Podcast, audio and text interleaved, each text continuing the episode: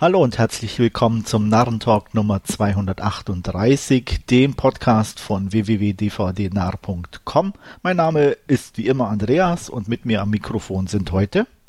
Hallo, hier ist Stefan. Und Wolfgang. Hallo. Ah, so eine Überraschung, schon wieder keine Änderungen. äh, deswegen machen wir auch gleich weiter mit den Trailern, die Stefan wieder für uns rausgesucht hat. Beginnen wollen wir mit The Family Plan. Der ist doch sicher für Wolfgang gemacht, oder? Ja. also Wusste ich, ich's äh, also es, es ist ja auch ein, ein Apple Plus Film. Ich habe das jetzt zufällig ja momentan und äh, ich werde mir den sicherlich anschauen. Ich mag äh, Mark Wahlberg, der ist eigentlich auch meistens recht sympathisch. Ähm, Trailer sah unterhaltsam aus, äh, so mit diesem ja, äh, äh, Ex-Killer, der ins Familienleben gerutscht ist und dann von seiner Vergangenheit eingeholt wurde.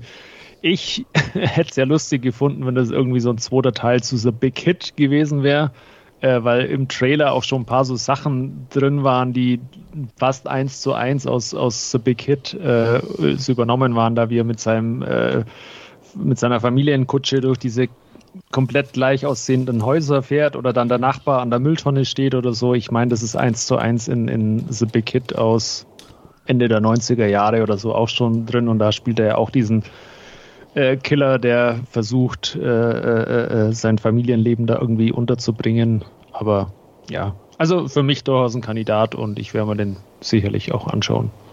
Stefan? Ich nicht. Also ab, ab, hätte, hätte ich Apple Plus, würde ich mir auch nicht angucken. Dann würde ich mir tatsächlich eher nochmal The Big Hit angucken, den ich schon lange nicht mehr gesehen habe. Aber ganz ehrlich, nee. Also das, das ist so, so gar nicht meins. Der Humor, man, kann, man kennt es auch schon eigentlich. Ja, ja, ja, das Ja, das, das, das war alles drin, wie du selbst sagst. The Big Hit kommt durch Marky Mark, sag ich mal, so ein bisschen in den Hinterkopf zurück und diverse andere. Er ist eigentlich ein Regierungsagent, Schrägstrich Gangster, Schrägstrich irgendwas, es seiner Familie nicht verheim also verheimlicht hat und irgendwas beichten muss und so weiter. Das kennt man halt schon zu Genüge und dafür hat der Trailer mich echt irgendwie nicht mitreißen können. Wie gesagt, Big Hit, ähm, gern nochmal, aber den hier nicht. Das ge- geht schon fast so auf, auf äh, Steven Seagal Drehbuchniveau X irgendwas und dann mu- muss wieder zurück in den Einsatz. Ja. Ähm, das ist so, also ich bin da definitiv auf Stefans Seite, also ich gucke mir den auch nicht an. äh, ich finde Mike Wahlberg inzwischen auch nicht mehr sympathisch. Mich nervt er schon eher so ein bisschen, weil er tatsächlich ja immer irgendwie das gleiche macht und das gleiche spielt und immer gleich aussieht. Und ähm, von daher. Ja, dafür, dafür kann er ja jetzt nichts, dass er mal gleich aussieht. Na, doch Also- schon, weil andere Schauspieler schaffen es auch, andere Rollen zu spielen und dabei ein bisschen anders auszusehen. Äh, Es würde ja mal eine andere Frisur schon reichen, aber selbst das kriegt er ja nicht gebacken. Also selbst die ist ja immer irgendwie gleich. Das meine ich, weißt du, also du hast halt nicht mal eine, eine Nuance an Unterschied. So, mal eine Glatze oder kurze Haare oder irgendwas, aber ich glaube, dazu ist er auch viel zu eitel, als dass er da irgendjemand äh, irgendwas verändern lassen würde.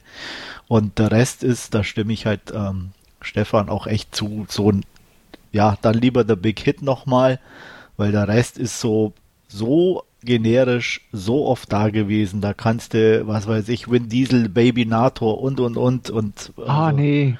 ja, doch, weil es ist, es ist nichts anderes so. Also, ne, mit dem, mit diesem Schnellwindelwechsel und so.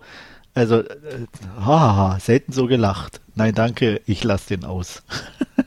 du wirst uns sicherlich berichten, wenn du ihn gesehen hast. Ja, Ja? aber das ist ja dann wie, wie Perlen vor die Säue werfen. Ich, ich mag das schon. Ja, aber du musst versuchen, uns zu überzeugen. Ja. Ah, Du kannst ja auch den, Also, äh, den, den, den Schweinen mal was Gutes gönnen. Ja.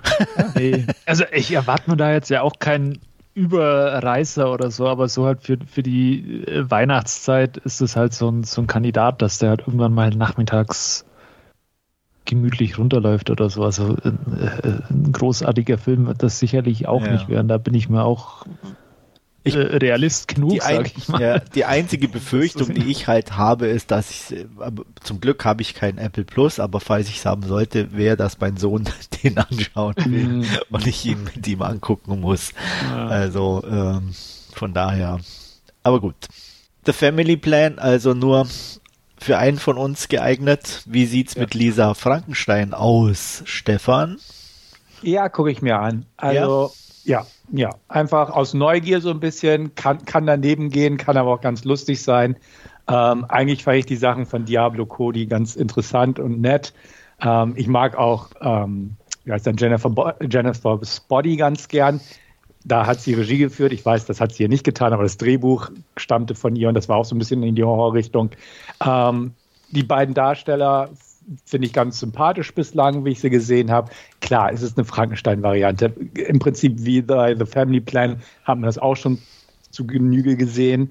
Ähm, allein dieses Jahr kommen gleich zwei Frankenstein-Filme raus, der eine mit Emma Stone und der andere, ich weiß gar nicht mehr, wer den gerade dreht. Ähm, auch da definitiv schon ausgelutscht an sich, aber weiß ich nicht, so ein kleiner Sympathiefaktor hat der Trailer bei mir ausgelöst, sage ich mal, und dementsprechend würde ich dem zumindest eine Chance geben, ohne größere Erwartungen und auch nicht groß mit Geld dahinter, sprich nicht kaufen, aber so in einer 99 Cent Aktion oder so würde ich mir den durchaus mal angucken. Und Wolfgang, auch ein Kandidat für dich? Ach ja, so, äh, so ein Streaming-Kandidat wäre das durchaus. Er sah ganz äh, amüsant aus und äh, wa warum nicht? Also, ähm, er hat mich jetzt groß begeistert, hat er mich nicht, äh, aber mir ging es jetzt, oder wie gesagt, ein gewisses Interesse hat er geweckt. Ja, ich bin mir nicht sicher. Also Streaming vielleicht mal, aber irgendwie, ich weiß auch nicht. Also so humortechnisch hat es mich jetzt auch nicht gepackt. Ähm, ich, Diablo Cody ist nicht so für mich geeignet. Mochte auch Jennifer's Body nicht wirklich. Ähm, von daher, ja. Ähm, das ist der mit Megan Fox, oder? Genau. Ja, mhm. okay. Ähm, von daher mm, muss ich, glaube ich, auch den zweiten Film heute. Also eher noch als den ersten würde ich mir den angucken, aber steht jetzt auch auf meiner Liste nicht sonderlich weit oben. Gut, dann kommen wir zu Finest Kind. Ähm, ja, ähm, das ist der Name eines Schiffs, um den es hier geht. Ein Schiff, also ein, ein, äh, na, ein, ja, ein Fischkutter. Sch Fischkutter, genau, danke. Ähm, muss ich halt auch sagen, generisch, langweilig, nix für mich. Das ist so typisch amerikanisch, äh, dramatisch. Ich weiß nicht, hab mich nicht angesprochen war irgendwie nichts Besonderes. Ja, Jenna Ortega ist wieder nett. Ähm, könnte ein bisschen, ja, vielleicht eine leicht zwielichtige Rolle spielen hier, was vom Trailer rauskam. Aber ja, ich weiß es nicht. Die, und der Rest hat mich einfach nicht angesprochen. Ja, also ich also, fand, sorry. Wolfgang, machen wir euch.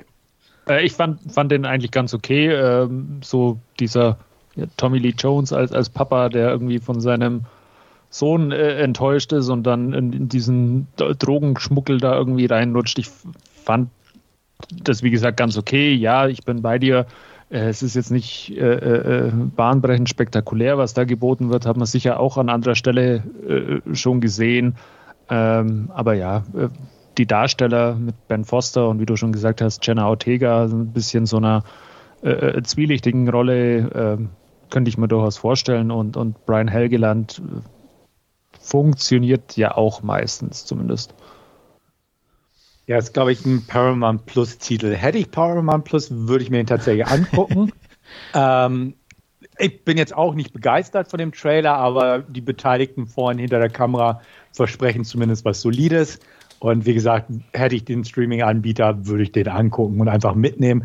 Ich weiß, Paramount Plus bringt auch mal Blu-rays von seinen Titeln später raus. Kaufen würde ich ihn entsprechend nicht. Dafür reizt er mich nun doch nicht. Aber wie gesagt, wäre er mit im Paket drin, würde ich ihn mir angucken. Denn an sich sah er ganz solide aus, wie ihr auch schon sagt. Klar, absolut nichts Neues. Darstellertechnisch auch bestimmt völlig in Ordnung. Handwerklich auch. Ja, aber wie gesagt, die, die Gelegenheit wird sich mir so schnell nicht bieten. Also wird er erstmal an mir vorbeiziehen. Gut, dann kommen wir zum männlichsten unserer Trailer, Manodrome. Wolfgang, komm, was für dich, oder? Äh. Komm her. Neuer Fight Club. Lass es raus, ja. genau. Ja, ich, ich habe noch nicht so ganz ver verstanden, was, was da überhaupt äh, abgeht, aber das ist ja für einen Trailer dann äh, eigentlich ganz gut, dass er nicht, nicht irgendwie zu viel verrät, was da in diesem Manodrome dann irgendwie passiert. Ähm, Na, die leben ihre Männlichkeit aus. Ja, ja. Ohne, ohne dass Frauen einen korrumpieren. Ja, das und auch halt sonst niemand. Keine Weicheier, keine Frauen. Ja. Das sind die richtigen Männer noch. Die haben ihre Zuflucht, um sich gegenseitig zu stärken. Ja, ja. die und das ist Manodrome. Ja. Also, ich fand, fand ich jetzt nicht uninteressant, ähm, Jesse Eisenberg auch mal in einer bisschen einer anderen Rolle, sage ich mal. Ähm, und äh, äh ja, sah, sah, sah okay aus, aber ich, ich der, der könnte auch sehr sperrig irgendwie werden, sage ich mal. Da müsste ich, glaube ich, erstmal die ersten Stimmen oder so dazu abwarten. Ja, die erste Stimme wird sicherlich Stefan liefern, oder? Ich würde ihn mir angucken. Also ich bin jetzt auch nicht so ganz begeistert davon, grundsätzlich einfach, weil die Materie so okay ist. Ähm, aber ich würde ihn mir angucken, weil es interessant ist, irgendwo für mich, dieses ganze Incel-Gerede und es gibt ja Leute, die tatsächlich jetzt da so diesen Weg einschlagen, weil sie sagen, hier, es wird alles zu woke, zu, zu weiblich und wir müssen wieder zu unserer alten kernigen Männlichkeit zurückfinden und so. Also das finde ich vor dem, vor dem Hintergrund interessanter, als der Trailer an sich ist. Ähm, nichtsdestotrotz sah auch der ganz okay aus. Ein bisschen wurde ja auch schon im Trailer angedeutet, wo es am Ende wahrscheinlich darauf hinauslaufen wird, wie der Ausgang sein wird, hatte ich so das Gefühl, da wurde schon ein bisschen zu viel verraten in ein, zwei Einstellungen meiner Meinung nach. Ja. Aber, aber Eisenberg so ein bisschen aufgepumpt, auch mal interessant. Adrian Brody ist okay, klar. Ähm, den würde ich mir schon mal angucken, einfach weil es auch jetzt nicht so was Generisches ist, um das mal abzugrenzen von den bisherigen Trailern. Ja. Äh, ähm, da, da ist ein bisschen Interesse auf jeden Fall vorhanden bei dem Titel. Ja, bei mir geht es ähnlich wie euch beiden auch so. Also auf der einen Seite ja, es ist mal nicht so generisch, äh, wirkt auch in, in, in Teilen interessant. Äh, andererseits kann ich mir halt auch echt vorstellen, dass dieses Männlichkeitsgelaber einem da ziemlich schnell auf den Keks auch geht und äh, ja, also wenn da nicht schnell dann irgendwie ein bisschen was passiert oder so, kann das auch äh, schon dann ziemlich langweilig sein. Also so da tatsächlich, ja. Laut IMDb geht er aber nur 95 Minuten, also dann okay, das ist zumindest, zumindest nicht von der Warte aus ein ja. bisschen, äh, dass das nicht zu lang wird. Nee, aber mich, mich nerven die Insels schon, wenn man sie nur irgendwo hört. Äh, also ja, wer seine Männlichkeit proklamieren muss, der hat irgendwie andere Probleme als seine Männlichkeit, glaube ich. Mhm. Äh, von daher, mhm. ja. Aber, aber, wenigstens hat Jesse Eisenberg für dich mal eine andere Frisur wie sonst. Der, definitiv, also das ja. äh, muss ich auch sagen. Ne? Also ich das, äh, aber der versucht in den letzten Jahren ja eh schon irgendwie, glaube ich, so ein bisschen gegen sein bisheriges Image ein bisschen anzuspielen. Mhm. gelingt ihm nur partiell weil A, finde ich, er ist halt nicht wirklich ein super guter Schauspieler, er ist halt solide und ähm, ja, irgendwie, er wirkt halt trotzdem immer noch oder auch in den Filmen dann im äh, ähm, nie so ganz ja überzeugend, sage ich jetzt mal. Irgendwas ist immer so mit bei schwingt für mich bei ihm mit, wo wo mich nicht hundertprozentig überzeugt in seinen Rollen. Ähm, ich, ich, will immer noch The Art of Self-Defense mal irgendwie anschauen mit Jesse Eisenberg. Gibt es den irgendwo eigentlich oder? Ich, also ich habe es nicht mitbekommen, dass er irgendwo so zum Stream wäre oder ich kann sein, dass er mal vielleicht in irgendeinem Prime-Angebot mit dabei war. Das weiß ich nicht, aber so ja, richtig. Kann es gerade auch nicht sagen. Äh, also äh, auf den normalen Streaming-Diensten so irgendwie gelaufen ist er, glaube ich, bis jetzt nicht. Ja, bei, bei, Prime gibt es ihn zu kaufen, sehe ich gerade. Ja. Okay. Aber ja, an den musste ich auch so ein bisschen denken, weil das eben auch so ein, wo er so ein bisschen, mhm. ja, anders sein will, aber ähm, auch da fand ich ihn im Trailer schon nicht so äh, übermäßig überzeugend. Da fand ich auch mehr die Idee dahinter interessant, ähnlich wie hier, als dann tatsächlich die, die Schauspieler oder so. Mhm. Okay. Ja. Dann etwas sehr Außergewöhnliches für äh, Stefan, würde ich sagen. Ninja ah, da kommen die, die heimlichen Neigungen durch. Ja, aber ja, Shark-Movies, ne? Und B-Movie äh. oder C-Movie, ich weiß es nicht. Äh, warum Ninja vs. Shark, Stefan? Warum sollten wir uns den angucken? Äh, äh, weil, weil er Ninjas und Sharks hat. Ja, das ist natürlich ein kaum zu widerlegendes Argument. Ja, und, und guck, nicht generisch. Ja, ne? definitiv. Also, An der Stelle könnte man eigentlich sagen, angucken, weiter geht's. Ja, ja, absolut. Äh, also wir hatten schon Sharknados und das hat ja auch alles getoppt, ja. ne, wie wir wissen. Sechs Fortsetzungen oder wie auch immer, wie viel das war. Ja. ja, und jetzt hier Shark, Shark Ninjas versus Sharks, Ninja. Also Sharks. ich finde ja die Idee gar nicht mal so schlecht an sich und auch den Trailer fand ich ganz amüsant, aber ich kann Richtig. mir halt keinen kompletten Film damit vorstellen. Das ist halt leider das Problem und die CGI dazu ist, die Effekte sind halt tatsächlich ein bisschen ja. grottig, vor allem vom Hai. So, die, dieses Billigblut und so, das fand ich ja noch ganz amüsant. Äh, mhm. Aber ja, wenn halt der Hai kommt, dann passt es nicht mehr so wirklich. Wenn das noch so auf einem, ja, so trashig, Halbprothesen und ein paar Practical Sachen so irgendwie, dann hätte das tatsächlich irgendwie schon ganz lustig werden können. Aber so, ja, äh, ja. Ja, also der, der sieht schon so scheiße aus. Also wenn er, wenn er irgendwo mal zu finden ist, würde ich mir angucken. Einfach weil, wie gesagt, ich habe Sharknado und so einen Quatsch geguckt. Und so schlecht sah es jetzt nicht aus. Ich gebe dir recht, auf Spielfilmlänge. Ich habe geguckt, er geht eine Stunde 17. Ohne Abspann sind wir bei vielleicht 68 Minuten, würde ja. ich behaupten, oder 70.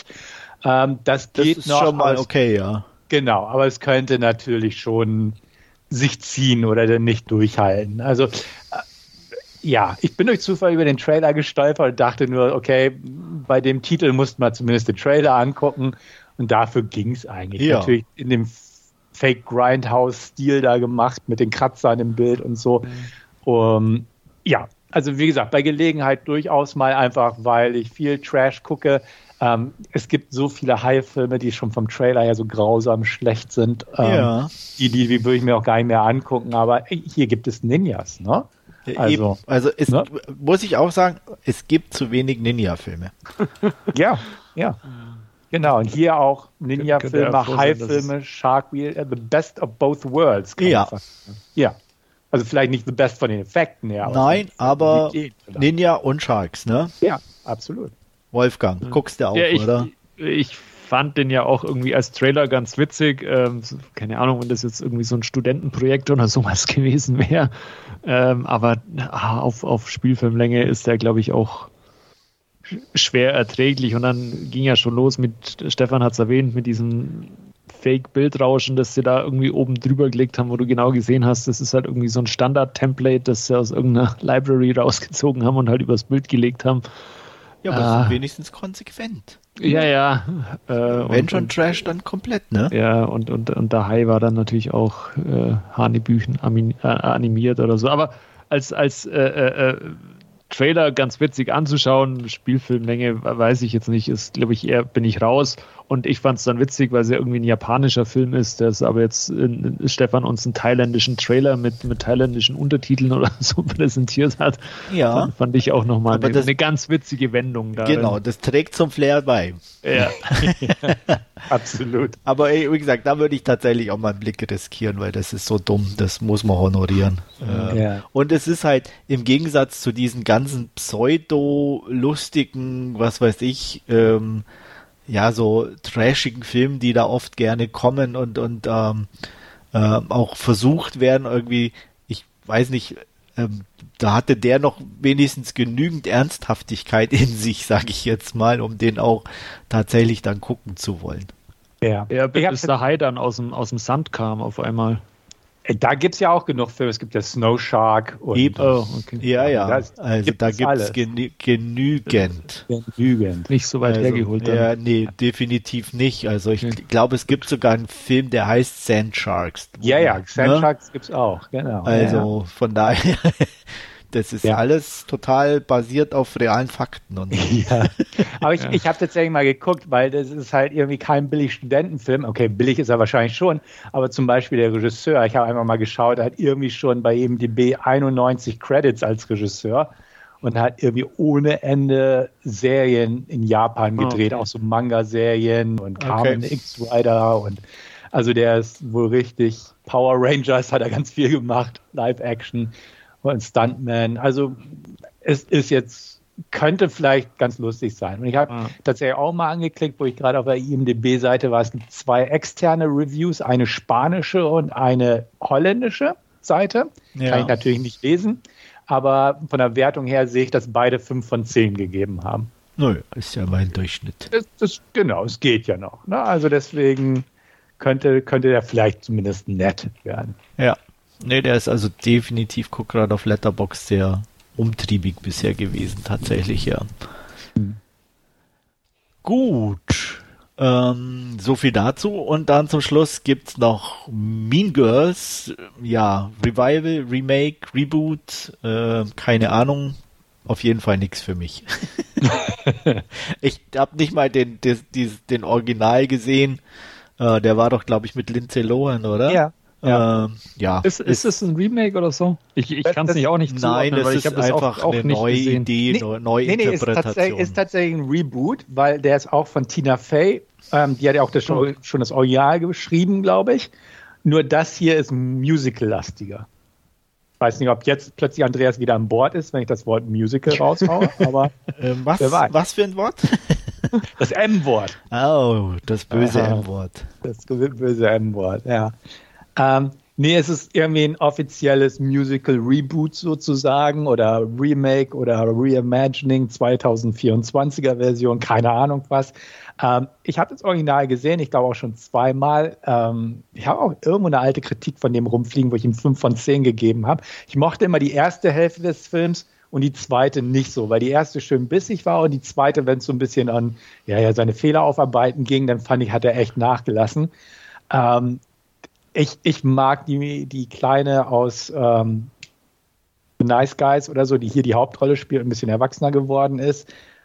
Äh, aber der Trailer gibt mir jetzt nichts. Klar, ein, zwei Sachen sind ganz, ich will nicht sagen schmunzelwürdig, aber ganz nett anzusehen im Trailer, aber ein Film und noch mit Musical-Krams und so würde ich mir nicht angucken. Ich weiß auch, dass die Blonde irgendwie eine bekannte Sängerin ist, die bald in Berlin einen Auftritt hat. Hat mir Eventim letztens irgendwie angezeigt. Rennie Rapp oder so heißt sie, Rapp. Ähm, aber da bin ich nicht drin. Also irgendwie bin ich da auch raus und dementsprechend. Nee, Original war okay, kann man sich angucken, aber den hier gucke ich mir nicht an. Wolfgang? Ja, ich bin da auch äh, eher raus. Äh, ist, ähm, auch, keine Ahnung, mich hat dann das, das M-Wort schreckt mich dann eher ab. Äh, es kam zwar im Trailer schon ein bisschen so, so durch, dass die ein oder andere Musiknummer drin war, aber wenn es dann noch musical-lastiger sein soll, dann äh, bin, bin, bin ich da eher raus. Und äh, das Original habe ich, wie gesagt, auch, auch nie gesehen. Ähm, von daher. Echt nicht? Ich Äh. dachte, du hättest den geguckt. Okay. Nee, nee also nee, ich Okay, äh, ja, ga, also. ganz wenig bis gar keine Lindsay Lohan-Filme, glaube ich, gesehen. Aber da Ähm, gibt es einen netten Horror. Ja, den habt ihr mir schon mal empfohlen. Ich, Ja, ja. ich habe den auf, auf der Videobuster-Liste, glaube ich, noch mit, mit niedriger Priorität. Ja, Ähm, Hause. ja, wie hieß denn der? Ich weiß es nicht, mir fällt es nicht ein. I know who killed me. Ja, genau.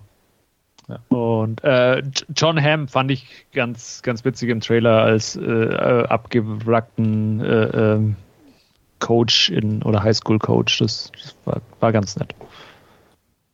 Ja. Ja, wunderbar. Dann haben wir es mit unseren Trailern für diese Ausgabe und wir kommen zu unseren Last Teen Filmschnipseln, wie auch immer. Und Stefan wird uns heute mal wieder eine Serie näher bringen. Ja, genau. Ich habe mir The Fall of the House of Usher angeguckt, ähm, auf Netflix gerade verfügbar. Ich glaube, seit letzten Monat ist eine Mike Flanagan-Serie und ähm, ja, sein letzter, sein letzter Serienauftrag wohl für Netflix, weil er danach einen Deal mit äh, Prime eingegangen ist oder das ist er davor schon, aber jetzt wird er für Prime erstmal tätig werden. Ähm, worum geht's? Also es geht um die Familie Usher, eine sehr wohlhabende Familie. Da gibt es den Patriarch sozusagen Roderick Usher ähm, und seine Ehe, also seine Ehefrau ist gestorben, aber schon vor längerer Zeit, beziehungsweise seine, seine Partnerin. Aktuell hat er auch wieder eine Frau, aber die ist so ein bisschen äh, eher eine Nebenfigur, sage ich mal, denn hauptsächlich geht es in der Geschichte um seine Kinder. Und zwar erfährt man nämlich schon gleich von Anfang an, dass die Kinder alle tot sind. Ähm, die Serie wird in Rückblenden nämlich erzählt. Also es wird, es gibt einen Gerichtsfall, wo Roderick Usher gerade vor Gericht steht und der Staatsanwalt, der ihn schon seit Ewigkeiten, seit vielen, vielen Jahren kennt, ähm, hat die Hoffnung, ihn endlich ähm, verknacken zu können, weil bisher ist er immer davon gekommen. Und ähm, nun geschieht es, dass er eines, also der Staatsanwalt eines Abends äh, zu seinem zu seinem alten Haus gerufen wird ähm, durch Roderick und dort legt er quasi seine Beichte ab. Das geschieht im Nachhinein, äh, beziehungsweise kurz danach, dass seine Kinder verstorben sind, wie wir auch schnell erfahren. Und dann ähm, wird so quasi seine Lebensgeschichte erzählt, wie der Auf Aufstieg des Hauses Ascher sich vollzogen hat ähm, und parallel dazu immer wieder pro Folge im Prinzip wie ein Kind gestorben ist oder ein Familienangehöriger. Ähm, wer so ein bisschen Edgar Allan Poe bewandert ist, wird A, die Geschichte wahrscheinlich kennen äh, über den Fall des Hauses Ascher, ähm, aber hier auch ganz viel anderes wiedererkennen. Denn ähm, Flanagan hat auch das Drehbuch geschrieben und das Ganze so quasi zu seinem, seinem eigenen Ding gemacht, hat so ein paar Grundelemente der alten Geschichte von Poe übernommen und die wirklich mit diversen anderen Poe-Geschichten verflochten. Ähm, jede Folge hat auch den Titel eines bekannten Poe-Werks. Da gibt es The Raven, kennt man auch, oder The Pit in the Pendulum, ist auch eine ganz berühmte Geschichte. Und The Telltale Heart und so weiter. Also acht Stück gibt es übrigens, ist ein Achtteiler jeweils eine Stunde ungefähr Laufzeit. Das heißt, da ist man äh, auch relativ schnell durch, wenn man sich die mal angucken möchte.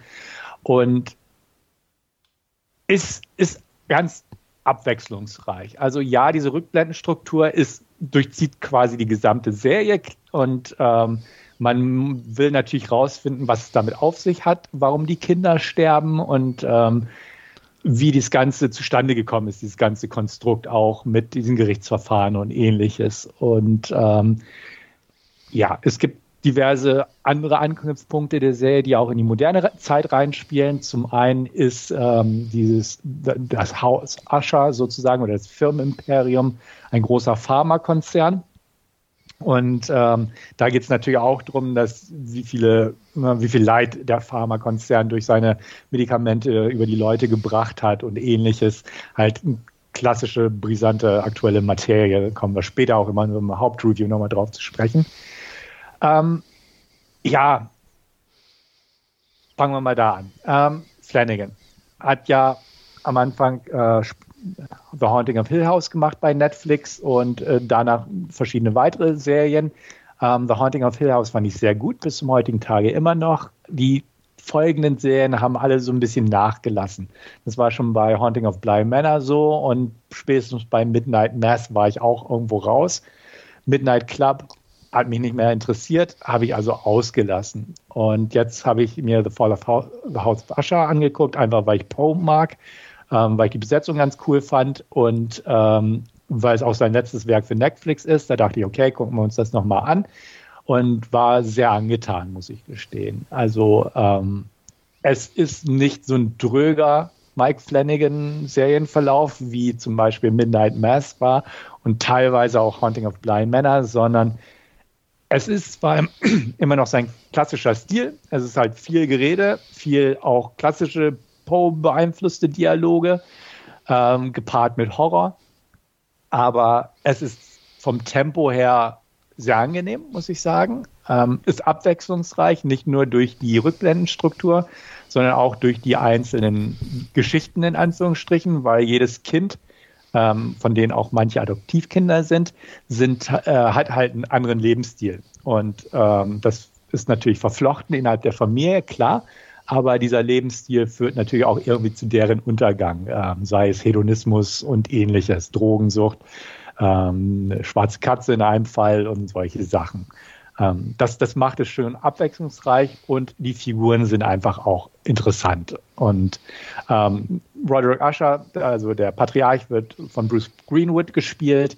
Ähm, es gibt eine geheimnisvolle Frau, die sich durch mehrere Zeitebenen auch immer wieder hindurch bewegt äh, und quasi das Ganze vermutlich mit ausgelöst hat, was jetzt auch nicht wirklich ein Spoiler ist, weil, wie gesagt, sie ist vom Alter her in den 60ern oder 70ern, wie auch immer, auch, auch schon dabei.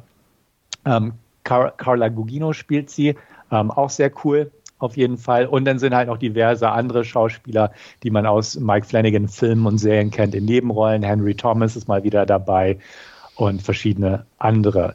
Ähm, es geht auch um die Beziehung zwischen Roderick und seiner Schwester Madeline. Die beiden sind nämlich aus einem ähm, ja, schwierigen Hause aufgewachsen und aufgestiegen, ähm, haben dann an einem bestimmten Punkt, nämlich 1980 zum Jahreswechsel pünktlich, plötzlich so das große losgezogen. Wie und warum, spoilere ich natürlich nicht. Und danach ihr Firmenimperium quasi weiter aufgebaut auf dem Fundament eines bestehenden Firmenimperiums. Ähm, Willa Fitzgerald ähm, spielt die junge Madeline super gut, fand ich richtig gut. Äh, Im Alter spielt sie Mary, Mary McDonald, die man auch kennt, ähm, aber einfach weil Willa diese so gut spielt und so, so hinterfotzig, aber doch irgendwie sympathisch will ich nicht sagen, aber reizvoll, ähm, fand ich die Mary McDonald in der Gegenwart so ein bisschen nicht, nicht ganz so auf der Höhe, um das mal so zu sagen.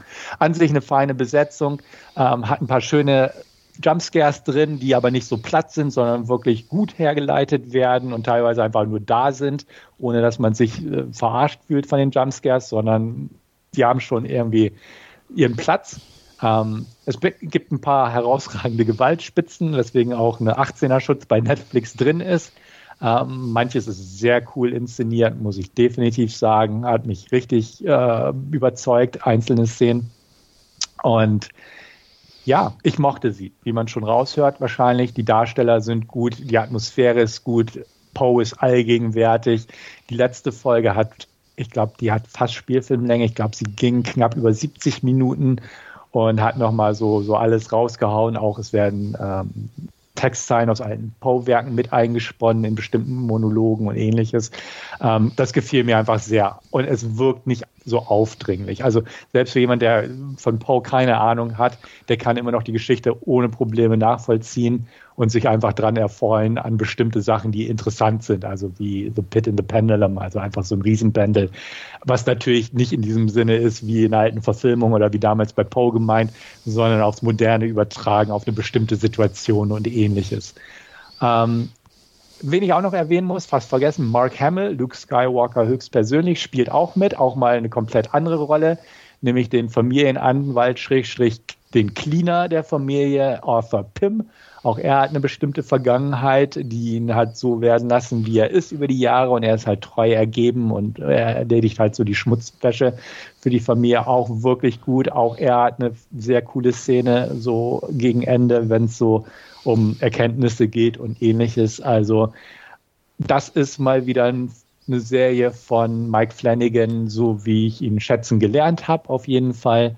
Und ich kann sie nur empfehlen. Wie gesagt, acht Folgen, ist jetzt nicht zu lang. Ähm, für Horrorfreunde, Gruselfreunde, perfekt für die dunkle Jahreszeit, für die Halloween-Zeit.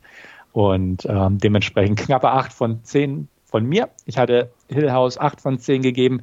Ich sehe sie minimal schwächer, ohne aber schwach zu sein. Wie gesagt, Daumen hoch von mir. Jo, vielen Dank. Ich habe ja schon im Forum gesch geschrieben, dass ich da jetzt kein so riesen Fan bin. Ähm, Midnight Mars fand ich ja nicht wirklich prickelnd mhm. und auch äh, wie hieß der Film Charles Game oder so? War ja. Eher, da war auch Carla Gugino auch mit dabei. Und Bruce Greenwood, die und, beiden. beiden ja, ja, äh, ja, ja, nicht wirklich so, auch meins. Ähm, am ehesten konnte ich noch irgendwie mit seinen Anfangsfilmen was anfangen. Ähm, ich, boah, der, der Name fällt mir jetzt auch nicht mehr ein. Du, du magst Oculus, glaube ich, gerne. Ja, Oder? Und, aber sogar noch den davor, weil der war, das war, glaube ich. Okay. Ähm, Absentia war das Absentia, der? genau. Mhm. Weil der war sehr, sehr günstig produziert. Das ist tatsächlich ein richtiger, ja, fast schon noch Amateurfilm damals, glaube ich, gewesen.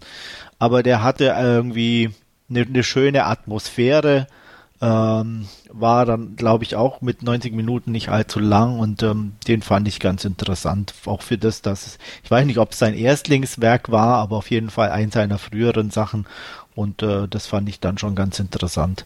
Ähm, danach, wie gesagt, Charles Game fand ich nicht so wirklich gut. Dr. Sleep habe ich nie angeguckt. Also okay. Ähm, weiß nicht, ähm, ja, Shining ist, steht für sich und ich brauche da keine Fortsetzung oder so. Und äh, über die Jahre fand ich King-Sachen dann auch eher zunehmend anstrengend als wirklich irgendwie innovativ oder spannend oder auch mhm. die Verfilmungen daraus, ja, mich einfach nicht angesprochen mehr. Und von daher bin ich da echt doch raus gewesen. Ich weiß, es gibt noch irgendwie diesen Hasch, aber den habe ich nie gesehen. Aber der ist gut. Den, ja. den kann ich empfehlen. Auch knackig Home Invasion.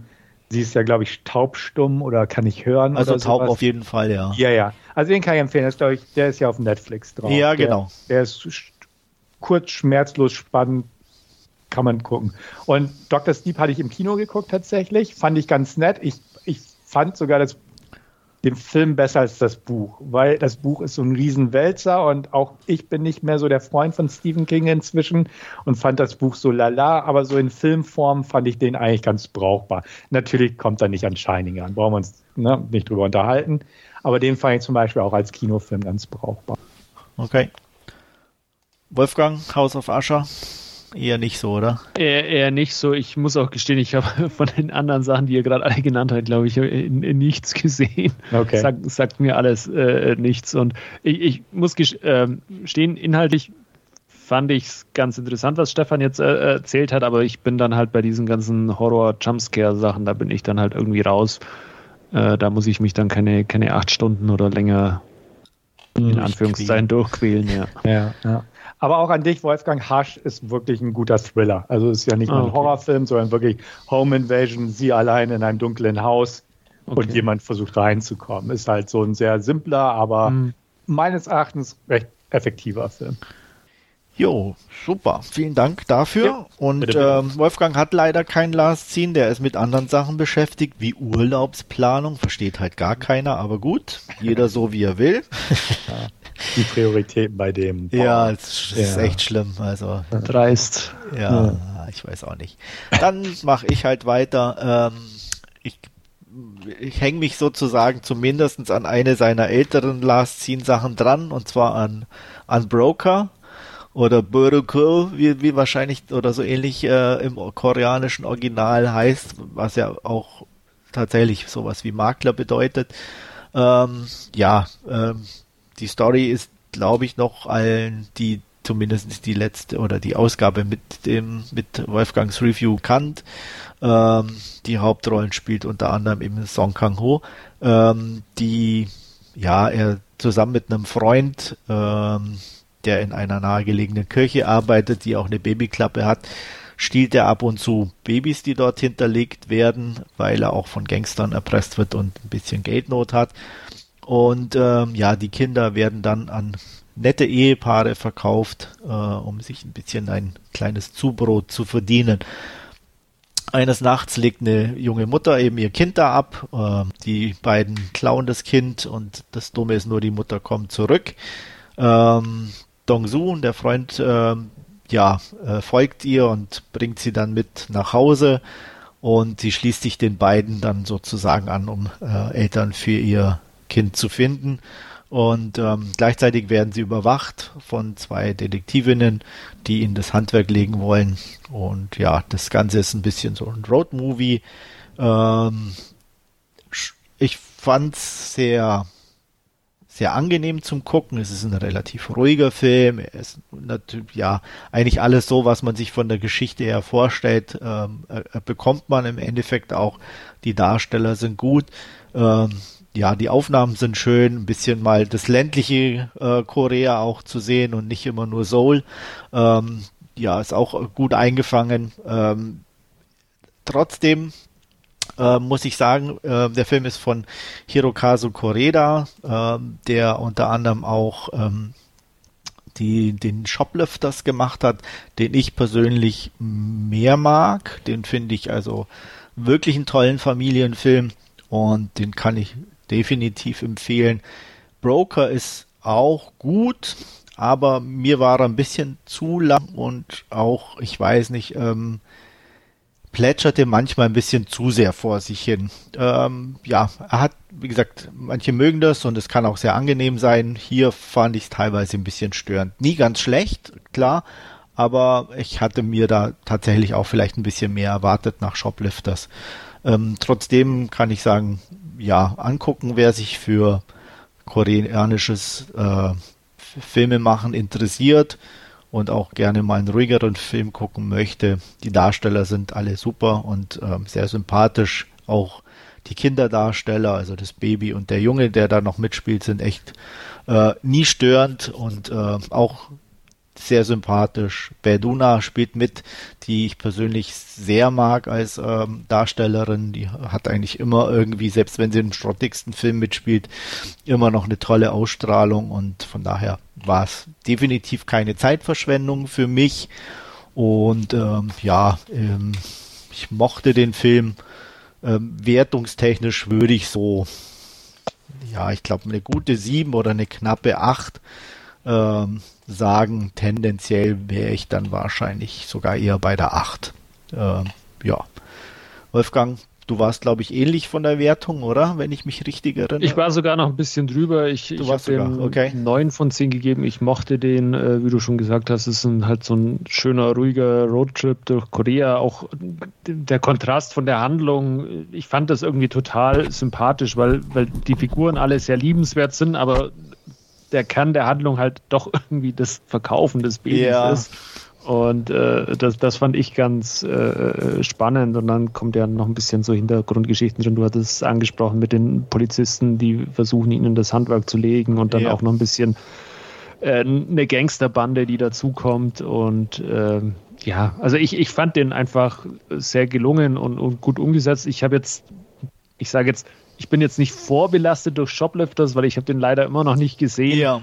Ähm, ich ich kenne nur Nobody Knows, den, das ist aber auch schon, schon etliche Jahre her, dass ich den gesehen habe. Der war auch sehr, sehr mitreißend und ja. mit diesen kleinen Kindern, die da äh, so. Der war aber auch schon dadurch ein bisschen schwieriger zu gucken ja, von der Thematik. Ne? Genau. Shoplifters und auch jetzt hier Broker sind da schon eher so ein bisschen ja leichter in Anführungsstrichen. Ne? Aber ja, also ich fand, fand den äh, echt, echt gut und, und sehenswert und ich muss halt Shoplifters irgendwann sicherlich mal noch nachholen. Kann ich dir auf jeden Fall empfehlen. Für Stefan ist es auf jeden Fall nichts. Okay, dann nehme ich euren Rat da mal an. ja. Äh, gut, ähm, dann habe ich mir noch kurzfristig auf Netflix äh, Voleuse angeguckt. Äh, toller äh, Titel noch für für unsere englischsprachigen Zuhörer Wing Women, äh, was in der Thematik des Films überhaupt keinen Sinn ergibt. Ähm, es geht um, ja, ähm, im Endeffekt, was auch der französische Titel schon sagt, um Diebinnen, ähm, und zwar um Carol und Alex. Ähm, Carol ist die ein bisschen ältere und vernünftige. Ähm, Alex ist so die, ja, die taffe und die, äh, wie soll ich sagen, auch die eher praktisch veranlagte. Carol plant sozusagen und Alex ist so die, die Sniperin und ähm, sie brauchen jetzt für einen neuen Auftrag noch eine dritte Person und ähm, holen sich Sam an Bord, äh, professionelle Rennfahrerin, die aber auch äh, ihre Probleme mit sich bringt. Und äh, zusammen müssen sie einen Coup starten, denn ähm, Carol und Alex sind ähm, ja mehr oder weniger ausgeliefert an Marianne. Marianne ist so eine Art Patin und äh, hat die beiden in der Hand. Ähm, Carol stellt kurz vor diesem Auftrag fest, dass sie schwanger ist und nimmt es auch als Anlass, äh, auszusteigen zu wollen was Maran aber irgendwie nicht so schön findet. Und ähm, ja, das Ganze wird dann natürlich ein bisschen problematischer. Ähm, ja, was kann man zu Wing Women sagen oder zu Voleuse? Ähm, äh, eigentlich ist es ein ja, ein dummer Film, es wäre jetzt zu viel gesagt, aber okay. es gibt wirklich viel, was nicht wirklich Sinn macht. Äh, und er lebt und wirklich hauptsächlich von seinen drei Hauptdarstellerinnen. Ähm, Melanie Laurent ähm, als Carol ist so die, die Leaderin, die äh, eben feststellt, dass sie schwanger ist. Ähm, die hat auch Regie geführt. Ähm, Adele Exarchopoulos ist ja Alex und ähm, die kennen wir, glaube ich, ja inzwischen auch schon aus dem einen oder anderen Film. Ähm, ich weiß nicht, so der bekannteste dürfte definitiv Blau ist die wärmste Farbe sein.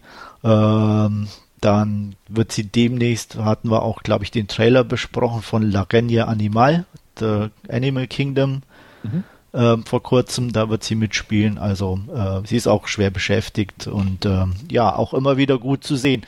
Und ähm, die letzte im Bunde ist Manon Bresch, die kenne ich jetzt nicht so, habe glaube ich auch noch keinen Film mit ihr gesehen, aber war auch sehr sympathisch. Und äh, Marianne wird gespielt von äh, äh, ja, Isabelle Adjani, äh, französischer Weltstar, kann man schon fast sagen. Äh, hatte mit Kinski in Nosferatu gespielt und auch äh, mit, ähm, na, wie hieß er, mit Sam Neill in Possession.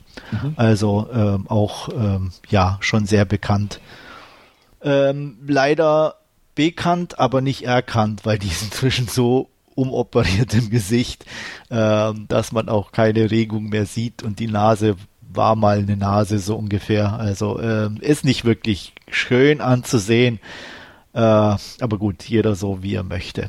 Ähm, ja, im Endeffekt, ja, wie ich schon sagte, lebte eigentlich der Film nur durch die Hauptdarstellerinnen, äh, die eine ganz tolle Chemie miteinander haben, auch irgendwie einfach eine tolle Leinwandpräsenz vor allem zusammen haben da fällt der Rest komplett ab. Also die Story kann man knicken, die ist auch altbekannt und es ist auch im Endeffekt kaum was los. Es gibt irgendwie zwei größere oder Action-Set-Pieces äh, in der Mitte und am, am Ende. Ähm, und ja, von daher, wer jetzt hier die knallharte Action und taffe Frauen erwartet, kriegt zwar taffe Frauen, aber vielleicht weniger als er möchte.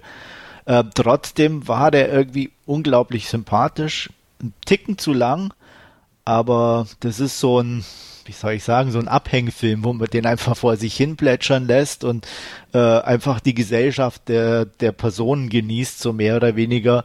Uh, unabhängig von dem, was eigentlich inhaltlich so groß abgeht. Ähm, wer sich darauf einlassen kann, äh, findet einen ganz netten Film. Wer da wirklich, wie gesagt, so ein Charlie's Angels oder ein Action-Highlight erwartet, wird definitiv enttäuscht werden. Ähm, wie gesagt, ich bin eher so bei der ersten Gruppe und fand den irgendwie auf so eine gewisse charmante Art angenehm. Und unter der Warte würde ich eine ganz knappe äh, 3 von 5 oder eine 6 von 10 geben.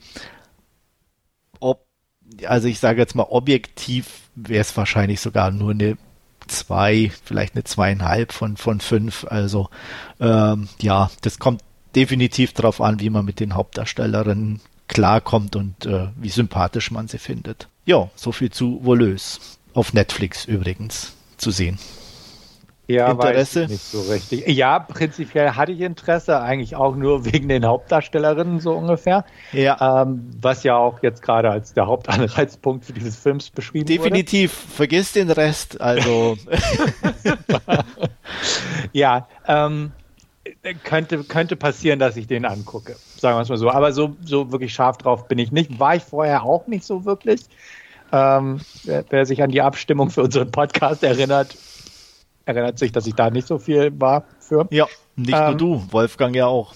Ja, ja, da wer, wer Michael Bay zur Auswahl stellt und so. Also was soll ich sagen? Ja. ja. ja.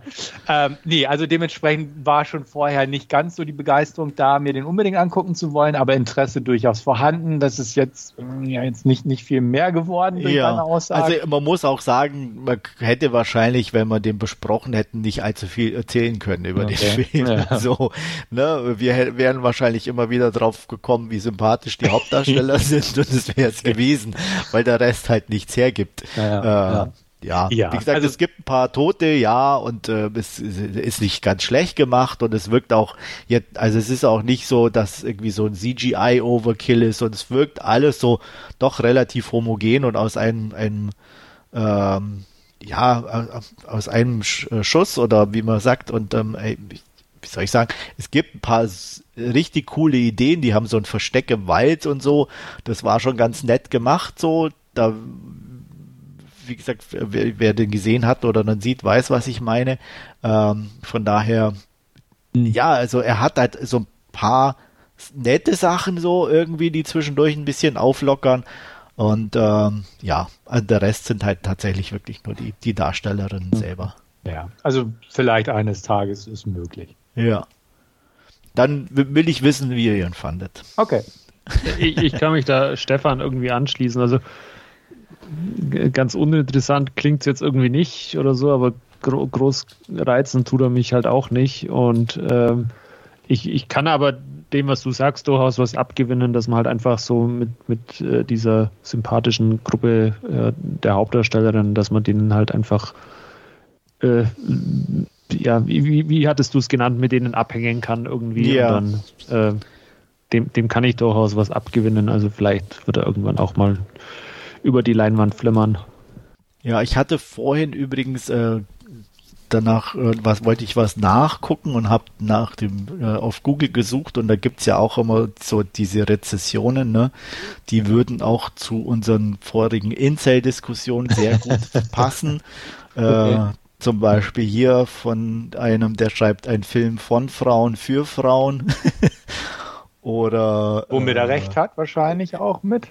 Ja, aber eben nicht nur, nicht. weil, also, ja. ähm, keine Ahnung. Ähm, ich weiß, also nein, würde ich nicht mal sagen. Also, also ich fand's nicht. Klar, kann sich vielleicht eine Frau da ein bisschen eher äh, mit reinversetzen oder gerade wenn die eine jetzt schwanger ist oder keine Ahnung, auch die, die, die Frauenfreundschaft, die, die da herrscht und so, keine Ahnung.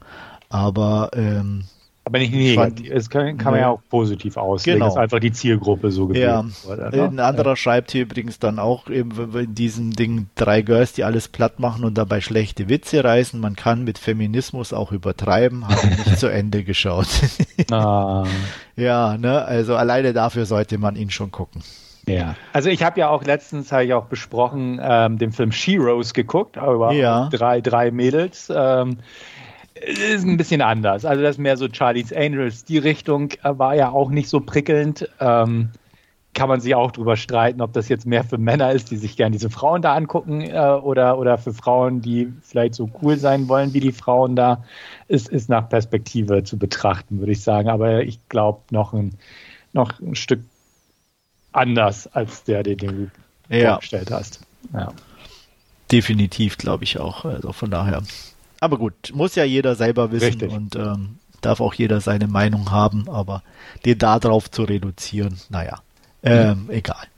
Volös, wie gesagt, wer die Hauptdarstellerin mag, wird sicherlich seine Freude haben. So viel dazu. Gut, dann würde ich sagen, können wir gleich zu unserem heutigen Hauptfilm kommen und ähm, Stefan wird uns für Pain Hustlers eine kurze Inhaltsangabe geben.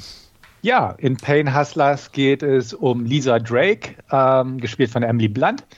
Sie hat jetzt nicht so die steile Karriere in ihrem Leben hingelegt. Sie ist Highschool-Abbrecherin und ähm, geschieden, hat, ist alleinerziehende Mutter einer Tochter, ähm, Phoebe. Ähm, Phoebe leidet an Epilepsie und hat manchmal halt entsprechende Anfälle. Ähm, was sie natürlich noch zusätzlich unter Druck setzt, weil theoretisch eine kostspielige Operation oder ähnliches auf sie zukommt. Ähm, dadurch, dass sie halt keinen Highschool-Abschluss hat, keine wirkliche Karriere hingelegt hat, jobbt sie, also beziehungsweise springt eigentlich von Job zu Job, lebt noch in der Garage ihrer Mutter, ähm, beziehungsweise ihrer Schwester, äh, auf jeden Fall noch im familienherren, im familienherren Umfeld. Und ähm, ja, eines Abends ist sie in einer Stripbar relativ neu dort, ähm, hat sich noch nicht so richtig eingefunden und trifft einen an der Bar sitzenden Pharmareferenten, Pete Brenner, gespielt von Chris Evans. Sie kommt mit ihm ins Gespräch, ähm, es, es, wird was getrunken und er macht ihr im Prinzip ein Jobangebot und sagt hier, Mensch, wenn du bei mir anfängst, äh, ja, kannst du auch nicht Geld verdienen.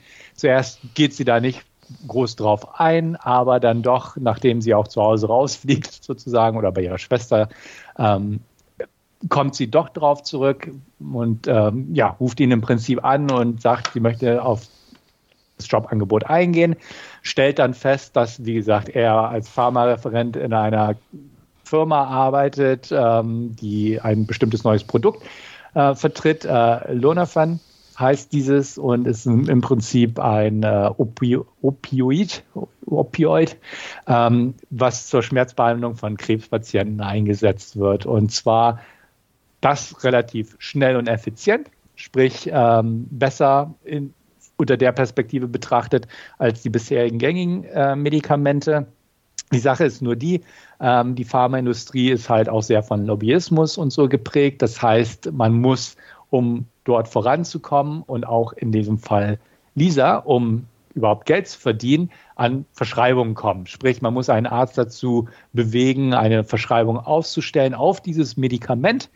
Ähm, und erst dann kriegt sie natürlich Kommission dafür und dieses Medikament kann äh, ja sich verbreiten sozusagen, indem eventuell durch gute Effekte oder gute Wirkung das öfters verschrieben wird und ähnliches. Man kommt also also sie kommt relativ schnell dahinter, dass man sich dort beliebt machen muss bei den Ärzten, sie sozusagen um den Finger wickeln und äh, nicht nur mit Argumenten äh, über die Wirksamkeit des Produktes äh, dazu bewegen kann und sollte, dieses Produkt weiter auszustellen. Naja, es ist passiert auf jeden Fall, dass es zu einem Durchbruch dieser Firma kommt, sprich Ärzte verschreiben es, ähm, einfach weil es, wie gesagt, hilfreich ist, die äh, Schmerzen zu unterdrücken bei Krebspatienten. Das spricht sich rum. Und ähm, irgendwann wird die Medien, äh, wird, ja, werden die Medien auch darauf aufmerksam und das Ganze geht so ein bisschen durch die Decke. Es ist halt ein groß, äh, ein erfolgreiches Startup geht daraus hervor sozusagen. Und ähm, ja, die Firma wird halt immer größer. Man muss auch weitere Leute einstellen, die dann halt auch vertreten und Ärzte bezirzen und ähnliches. Und ja, sie liegt eine steile Karriere hin, sagen wir es mal so. Man geht sogar in die Börse und ähm, ja, das Wachstum ist halt sehr groß bis zu einem Punkt, wo es nicht mehr so groß ist. Und da muss man natürlich auch Wege finden, ähm, wie man trotzdem weiter wächst oder profitabel arbeitet. Das ist ein Punkt des Films, ähm, zu welchen Mitteln man eventuell greift, um das Wachstum weiter wachsen zu lassen. Und ähm, natürlich, weil es äh, ein Opioid ist, Opioid ist, ähm, weiß man eigentlich auch schon aus der realen Geschichte, dass das auch nicht so schön ausgeht denn ähm, ja, Sucht und Todesfälle, wie man es aus den USA kennt, ist ja auch ein Thema. Und natürlich ist es auch in diesem Film ein Thema, dass das ein Problem wird, was natürlich auch irgendwann an die Öffentlichkeit gerät und ähnliches. Natürlich ist auch die Sache mit Phoebe und ihrer Operation oder ihre Epilepsie spielt da weiter mit rein, dass man da auch weiterkommen muss, sprich Geld für eine Operation zusammenbekommt und ähnliches, was gar nicht so schwer ist, wenn man einen Vertrag hat, der einen äh, an sein wirkliches, äh, naja, angehäufte Vermögen sozusagen erst nach einem Jahr Betriebszugehörigkeit rankommen lässt. Ja, so viel dazu würde ich sagen. Ich danke dir. Ähm, ja, Wolfgang, Pain Hustlers, wie fandest du ihn? Ähm, ja, äh, eine Mixed Bag, wie man so schön mhm. sagt. Ähm, ich, ich fand Emily Blunt als, als Lisa Drake fand ich äh, echt gut und, und sie hat, hat, die Rolle toll gespielt, irgendwie von dieser ähm, Highschool-Abbrecherin, die dann eben zu ja, dieser Pharma-Vertreterin wird und, und da ähm, ja, eben alles dran setzt, um, um dieses ja auch funktionierende Medikament für diesen Zielbereich, wo, wo es es äh, äh, verkaufen, gut funktioniert, an den, an den Arzt zu bringen, dass die eben das äh, verschreiben. Ich fand auch äh, äh Chloe Coleman als ihre ja ein bisschen auch rebellische Tochter äh, ganz sympathisch. Ähm, aber im Großen und Ganzen der, dieser Pseudo-Dokumentations- Stil in Teilen und auch mit, mit diesen äh, äh, Schwarz-Weiß-Interviews, äh, die da gemacht werden, das hat irgendwie nicht, nicht so funktioniert und, und auch äh, ähm, ja, so diese Gier, die ja dann im, im, in der zweiten Hälfte auch äh, ähm, zur Schau gestellt wird oder halt auch so, so ein äh, die, die Motivation quasi des, der ganzen Firma und, und der einzelnen Figuren sind, das, das kam irgendwie nicht so rüber. Das war irgendwie so, es, es wirkte irgendwie unglaubwürdig, sage ich jetzt mal. Wenn man jetzt so, Filme wie Wolf of Wall Street nebenhin stellt, wo, wo es ja auch um, um diese Gier geht äh, nach Geld und, und ähm, immer weiter und, und, und, und äh, mehr zu bekommen, ähm, da funktioniert das irgendwie und, und äh, bei Pain Hustlers, da war das irgendwie wie wenn du ähm, ja irgendwie wie so ein Hochglanzmagazin anschaust, wo, wo, wo du halt die Figuren überhaupt nicht reinpassen, hatte ich so das Gefühl. Und dann, wie gesagt, auch dieser Pseudodokumentationsstil hat, hat dem Ganzen äh, äh, nicht, nicht gut getan. Also auch gerade Chris Evans Figur sagt ja am Anfang, äh, einer der ersten Sätze, die er im Film sagt, ist ja, ähm, er, er, wird sie umbringen oder sterben lassen. Ähm, also Lisa auf Lisa Drake bezogen und ähm, ja, es, es entwickelt sich aber im ganzen Film irgendwie nicht oder, oder wird nicht rausgestellt, wo, woher dieser ja, Hass oder diese Missgunst gegenüber Lisa kommt. Oder es, es hatte ich zumindest dieses Gefühl. Klar, äh, sind, sind da gewisse Aktionen äh, drin, aber äh, ihr dann den Tod an den Hals zu wünschen, ist dann natürlich schon irgendwie äh, äh sehr, sehr krass irgendwie. Also wie gesagt, äh, Emily Blunts Darstellung fand, fand ich gut, aber der Rest hat mich irgendwie nicht, nicht so mitgenommen. Also das hat irgendwie so dahin geplätschert. Man hat diese Geschichte erzählt bekommen und ähm, ja, aber so, so, so wirklich äh, äh mitreißend oder packend war es dann nicht. Siehst du es auch so, Stefan? Ähm, ähnlich. Wolfgang hat die, die Begrifflichkeit Mixed Bag genannt. Ähm, ich würde sagen, nichts Halbes und nichts Ganzes. Ähm, ich ich habe mich mit der Materie, also mit der Opioid-Krise durchaus beschäftigt, habe auch schon Dokus dazu gesehen. Es gibt auch Serien wie Dope Sick, äh, leider auf dem Streamingdienst, die ich nicht habe, und Painkiller auf Netflix habe ich aber noch nicht geguckt. Also man hat im Prinzip also sagen wir es mal so, ich habe schon relativ viel Vorwissen über die Thematik grundsätzlich. Natürlich kein Detailwissen, aber so das Grundsätzliche, sprich, was da so erzählt wird, war mir alles nicht neu. Dementsprechend hätte ich es mir gehofft, dass es irgendwie was Konkreteres gibt. Ähm, und was, was ich meine mit nichts Halbes ist nichts Ganzes, es ist, hat diesen pseudodokumentarischen Touch, den er gern irgendwie raushauen möchte er wirkt aber nicht seriös genug, um irgendwie dieses Dokumentarische irgendwie so rüberzubringen. Die Tragik kommt nicht wirklich rüber, meiner Meinung nach. Und mit nichts Halbes, nichts Ganzes. Andersrum hätte es man es machen können, Wolfgang hat es auch schon erwähnt, wie The Wolf of Wall Street. Einfach drüber. Einf klar, hier ist es auch satirisch, schwarzhumorig aufgearbeitet worden, die Thematik irgendwo und auch etwas drüber, aber nicht so weit drüber, wie Martin Scorsese gegangen ist. Und da, entweder hätte ich mir einfach mehr Extremes in die eine Richtung gewünscht, so wie ne, Excess und ähnliches, was bei Wolf of Wall Street einfach wirklich auf 10 hochgedreht wurde. Oder halt mehr feinfühliger, bissiger oder dokumentarischer. Und ich fand, der Film ist so irgendwo in der Mitte lang geschlängelt. Ähm, ohne es wirklich alles hinzureden. Also die Tragik der Materie kam nicht so rüber und dieses Überspitzte oder Überdrehte war da, zum Beispiel siehe Andy Garcias Figur, aber halt auch nur so, ja, so laut da irgendwo. Und das, das hat mich irgendwie nicht zufriedengestellt. On top, dass es halt auch einfach nichts Neues war. Also. Wo, wo, mir das auch so aufgefallen ist, ist, ist dann bei Chris Evans Figur, der halt irgendwann dann mal äh, zum Koksen anfängt oder so, das so halt aus dem Nichts irgendwie kam, äh, wo es gar keine Entwicklung hingibt, sondern äh, zieht sich dann halt einfach irgendwann mal, mal äh, eine Line hoch und das war's dann irgendwie. Aber das ist halt nicht, wie, wie du sagst, einfach dieses Extrem, sondern das ist halt einfach irgendwie mal so, halbgar zwischendrin oder auch Andy Garcias Ausbruch mit, den, mit den Schuhen irgendwie. Ähm, ja, ist halt, hm, okay, muss ich ja zur Kenntnis nehmen, aber so, so, so richtig in ein Ganzes eingearbeitet ist es jetzt nicht gewesen. Andreas. Ja, ähm, bei mir ist es eigentlich, the bag is empty. ähm, nee, mir hat er überhaupt nicht zugesagt. Ähm, ja, Emily Blunt ist nett, aber alleine die, die grundsätzliche Ausrichtung, sie, wie soll ich sagen, ähm, so als erstmal, dass sie es macht, um Geld zu verdienen, völlig legitim, aber ähm, ich sage jetzt mal mit den ganzen Opfern in dem Sinne aus dieser Krise, die ja tatsächlich äh, dieses Schmerzmittel am Anfang hauptsächlich ja für Krebspatienten nehmen, die dann tatsächlich ja ja Opfer sind in dem Sinne.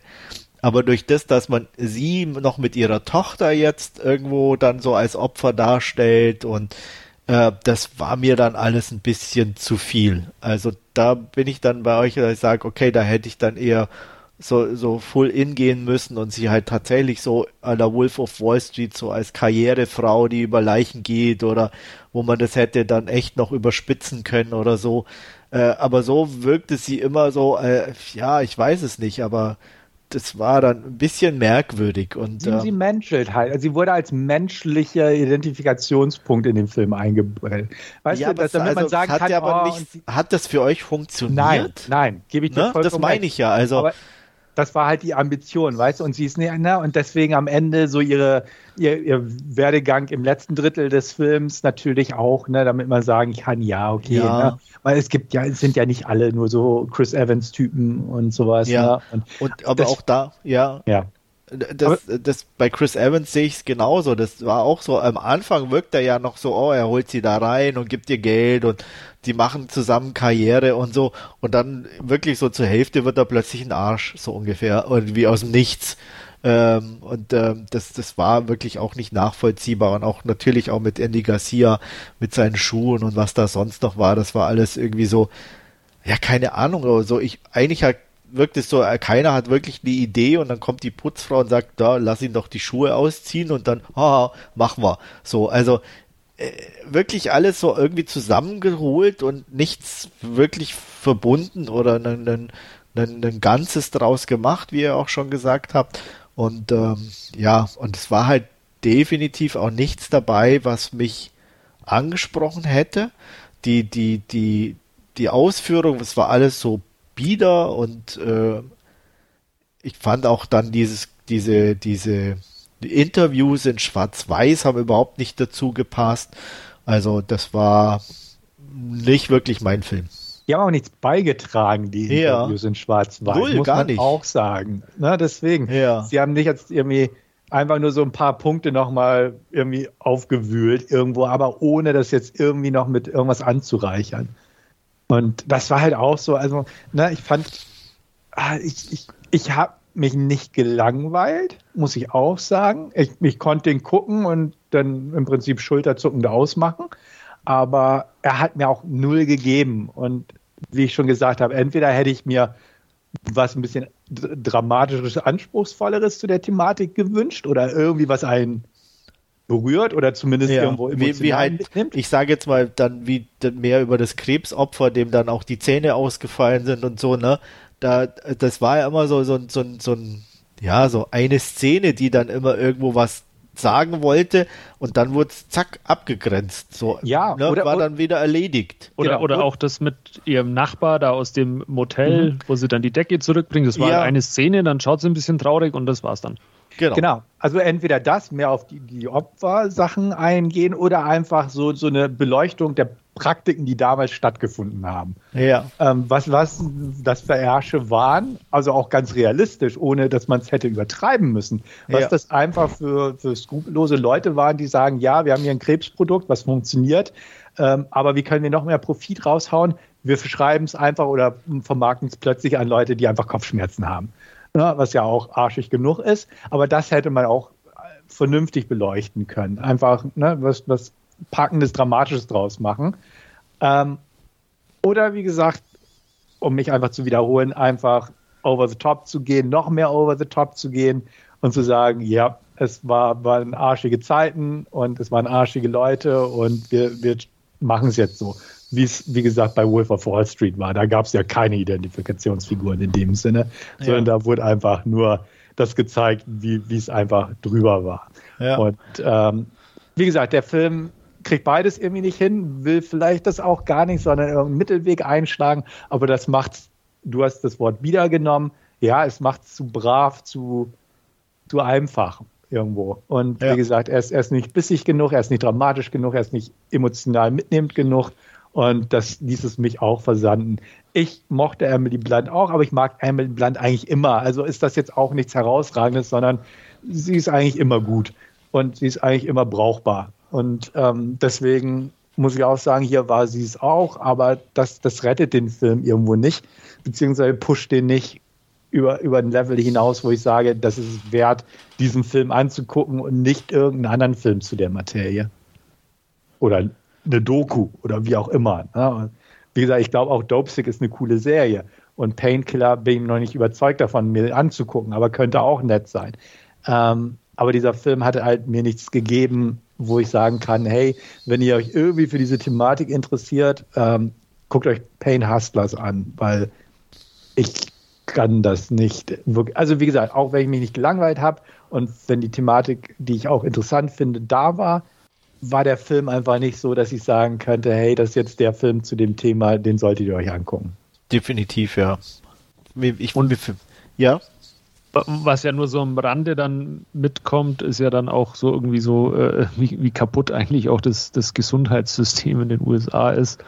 Ähm, was jetzt auch nicht genauer beleuchtet wird in Pain Hustlers, sondern was halt irgendwie so ja, so, so, so ein Randaspekt ist, aber das ist halt schon auch irgendwie krass. Und da bin ich dann auch irgendwie wieder bei Stefan. Dann schaut man sich halt lieber dazu irgendwie eine Doku an und, und nimmt dann irgendwie mehr mit, wie äh, das, was jetzt Pain Hustlers äh, in, in, filmischer Form irgendwie versucht rüberzubringen. Ja.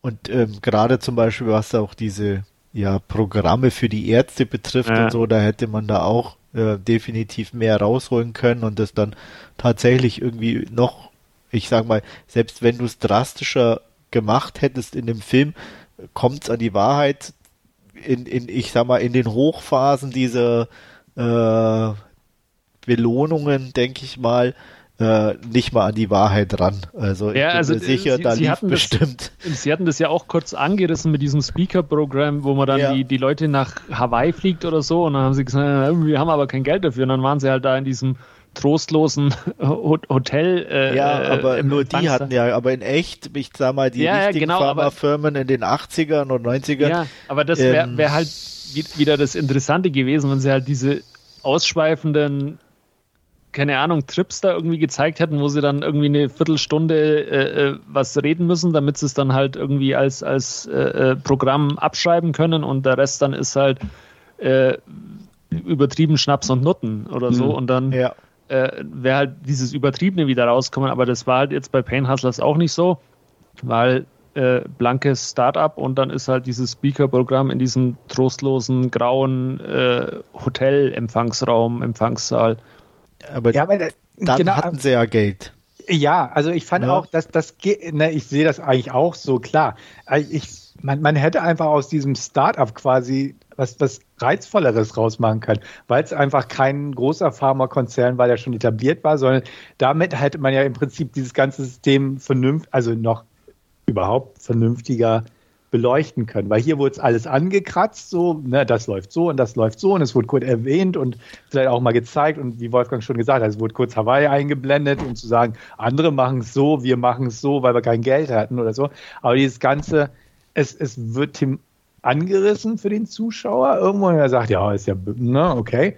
Aber es wird nicht weiterverfolgt irgendwo. Und es, es wird irgendwie nicht, nicht nach Hause gebracht, der Punkt, so ungefähr. Genauso wie das, dass deren Produkt ja eigentlich ein echt gutes war. Ne? Es, für die eigentliche Zielgruppe hat es funktioniert.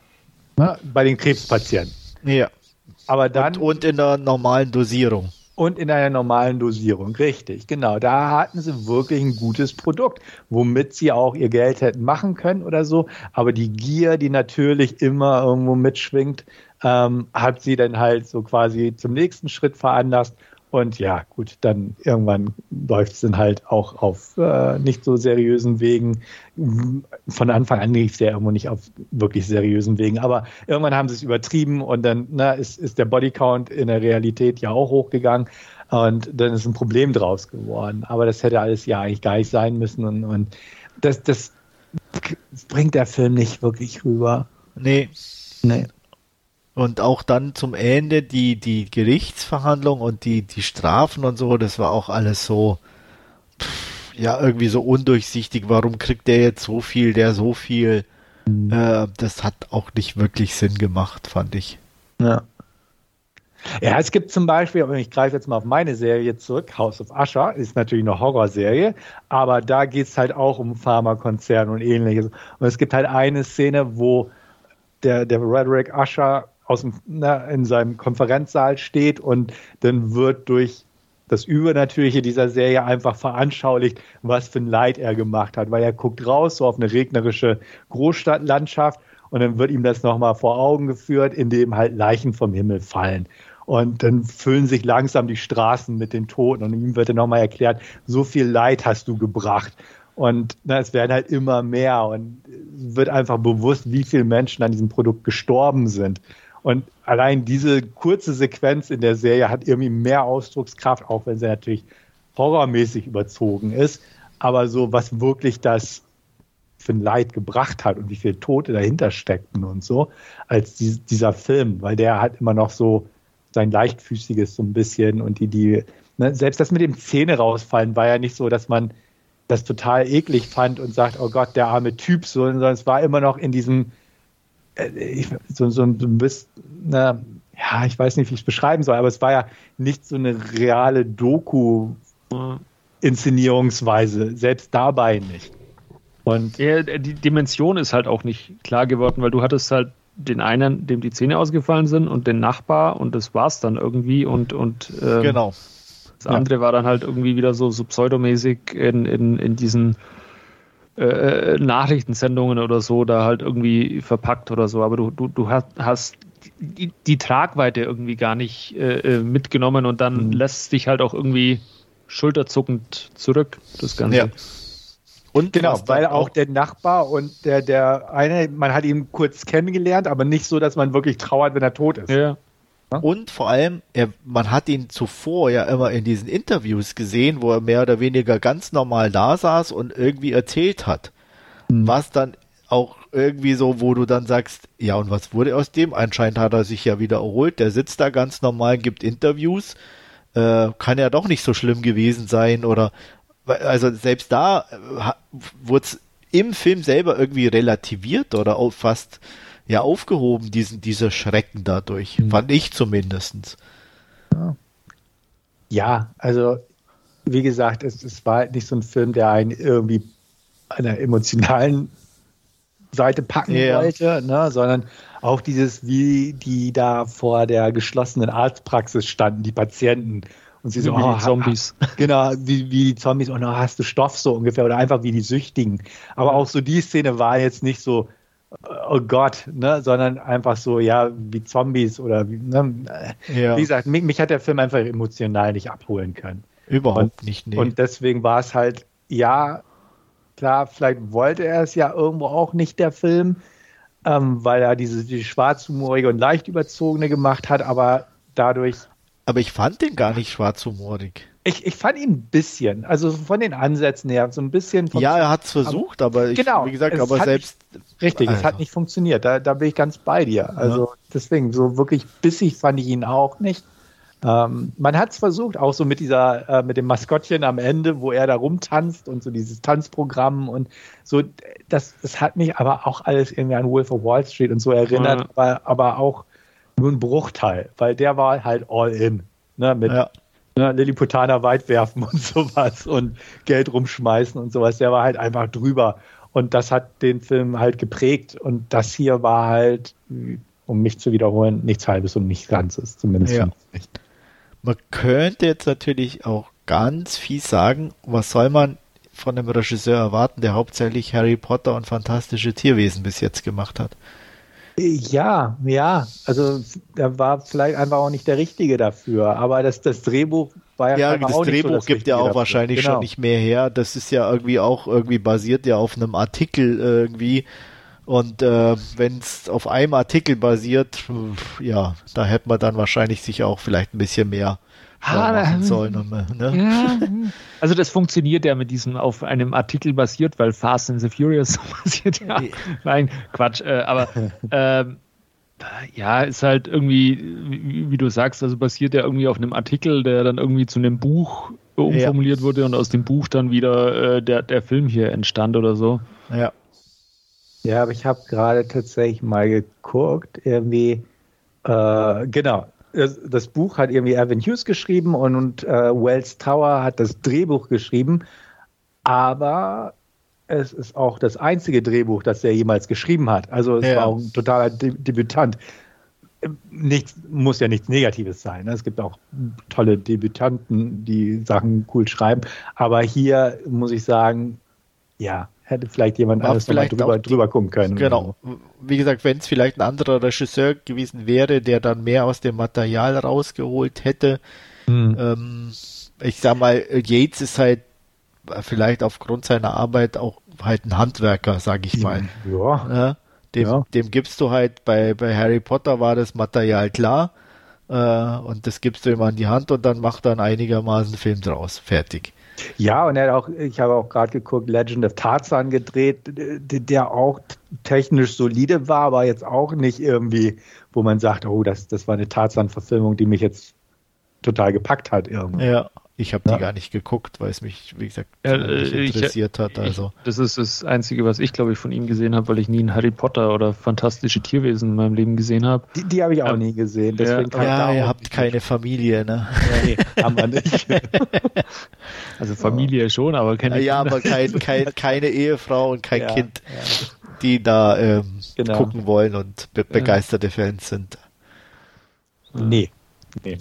Deswegen kenne ich mich da aus. Also nicht auskennen, aber deswegen musste ich mir die alle angucken.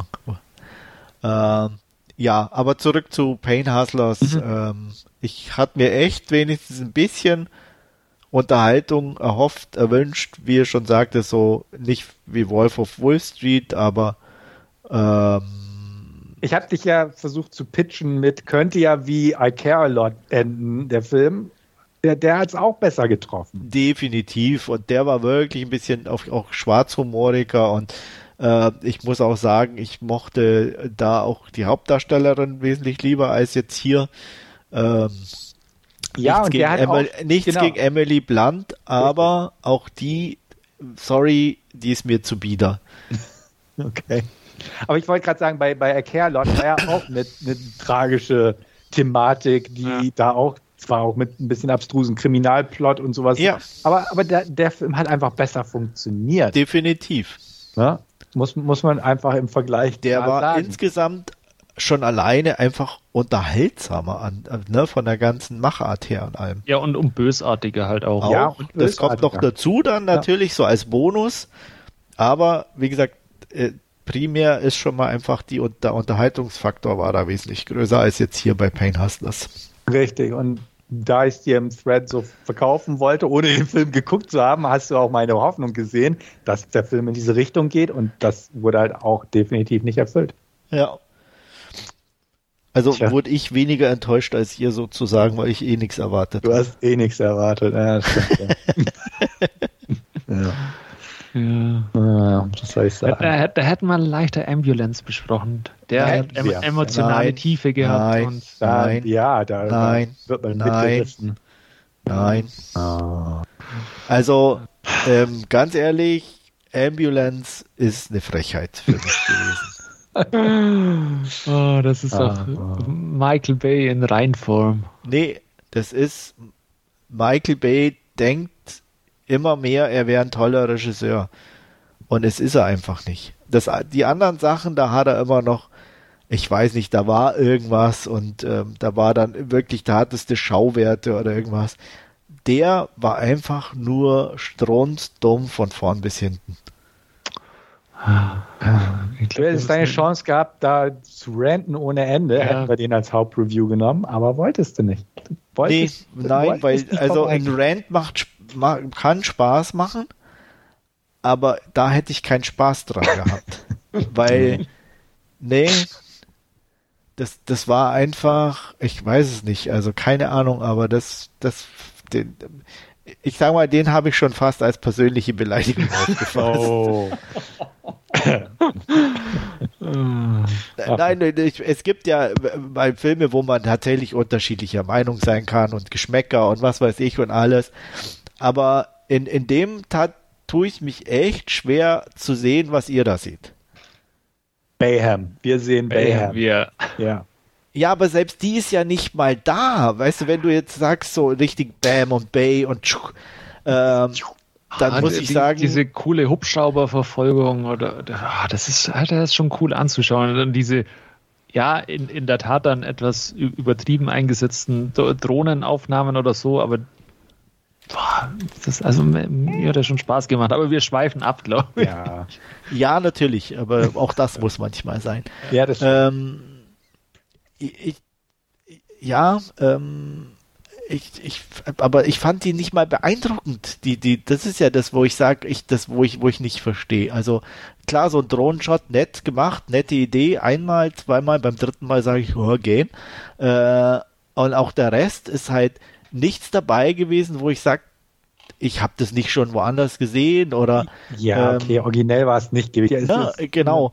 Und dann muss ich halt auch sagen, halt Jake Gyllenhaal, hallo?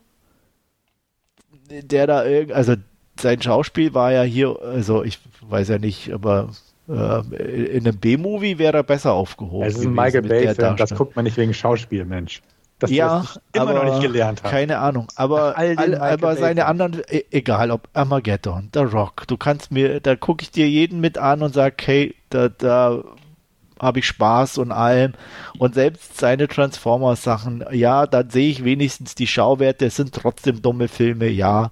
Ähm, ähm, aber da war tatsächlich, oder auch Island, es ist im, egal ja, aber, Film, also, aber Ambulance ist doch wirklich mit sein schlechtester. Ja, weiß ich nicht. Also ich fand den halt irgendwie Außer schon... Pearl Harbor natürlich, aber... Was?